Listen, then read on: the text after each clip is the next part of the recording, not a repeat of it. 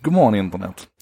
Och eftersom det inte alls är morgon för mig just nu utan det är sen eftermiddag och kväll så tänkte jag att en sak idag skulle kunna få lov att handla lite grann om tidlöshet och, och hur internet hjälper oss att spränga tid och rum. För att jag är ju egentligen i luften på väg till Hongkong nu när ni tittar på detta. Och då tänkte jag så här, det finns så många aspekter av det här med att spränga tid och rum och en av dem handlar om, om släktforskning och att, att titta på våra gener, eh, DNA-analyser helt enkelt. Och jag har ju varit intresserad av det här länge. Jag var en av de tidigaste kunderna till 23andMe, en av de här tjänsterna där man spottade i ett plaströr och så skickade man in det och så fick man tillbaka besked om massor med saker som de tyckte att man då kunde se utifrån ens DNA. Och en av de tidiga aspekterna av detta handlar väldigt mycket om hälsa. Alltså man, man kunde konstatera eh, en del så här eh, fysiska drag hos en. Att man har eh, torrt eller blött öronvax, eh, vilken ögonfärg man har och så vidare. Men också rent, rent hälsomässigt, alltså så här reagerar du på, på vissa mediciner eller så här, så här mycket är din, din ökade risk att få hjärt och kärlsjukdomar baserat på ditt DNA. Det där var ju svårt för folk att hantera. Jag, jag rekommenderar, FDA slog ner på det där, jag rekommenderar alla att gå till Eh, till Jardenberg.se och söka på 23andMe, alltså siffrorna 23 and me som ett ord. Eh, och läsa bland annat hur min dåvarande granne som är genetiker, hur, hur han beskrev det här problemområdet men också möjligheterna med det. Eh, I alla fall en annan aspekt av detta då det är att du kan utforska ditt, utforska ditt ursprung. Det finns bland annat en, en berömd reklamfilm på det temat som jag lägger en länk till här så att du kan kika på det om det här med hur Eh, vilken, vilken fredligare värld vi förmodligen skulle ha om vi inser att vi alla har ett, ett gemensamt ursprung och att vi är mer blandade än vad vi tror och sådär. Kul detalj där min kära hustru var övertygad om att hon i, kom ifrån från Latinamerika. Hon kände sig lite kubansk, förmodligen så lite dansant. Eh, och så visade det sig att hon i själva verket har sitt ursprung ifrån från Polen, ifrån de polska resande.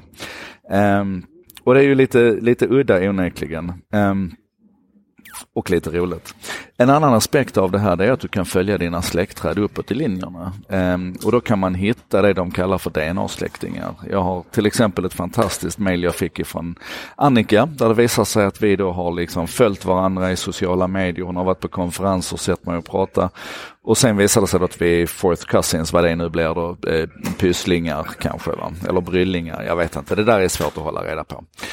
I alla fall, um, en aspekt till av detta då är att man via tjänster som Ancestry eller MyHeritage kan få upp ögonen för släktforskning. Och det var det som hände mig för ett par helger sedan. Ehm, jag importerade min DNA-profil eh, och fick kanske inte sådär jättemycket hjälp ifrån det men vad som sen hände var att jag började utforska de här möjligheterna att via digitala dokument idag, via smarta lösningar med artificiell intelligens och, och, och, hur den försöker tolka de här gamla kyrkoböckerna och så vidare. Faktiskt inom loppet av ungefär två, två och en halv timme lyckades ta mig tillbaka till mitten av 1500-talet i min, i min släktresa. Jag hittade gamla smeder och gamla eh, kriminella och äh, det var ett otroligt spännande resa. Och det här är ett, ett litet vardagsexempel egentligen på hur jag vill rekommendera oss alla egentligen att, att utnyttja internets möjligheter till den här sortens tankeväckande resor. För att utifrån detta så, så föds ju naturligtvis också tanken på vad som kommer att hända nedströms. Alltså nu fortsätter vi ju fylla på med information här och vi skannar gamla kyrkoböcker och vi hämtar in statistik ifrån, alltså du vet det är, det är en sån massiv rörelse idag att, att hämta in de här dokumenten. Men tänk också på det som händer bortåt i tiden här, hur vi bygger ihop de här släktkedjorna och hur vi verkligen kan, kan använda internet för att, som sagt, spränga tid och rum och binda ihop alla människor.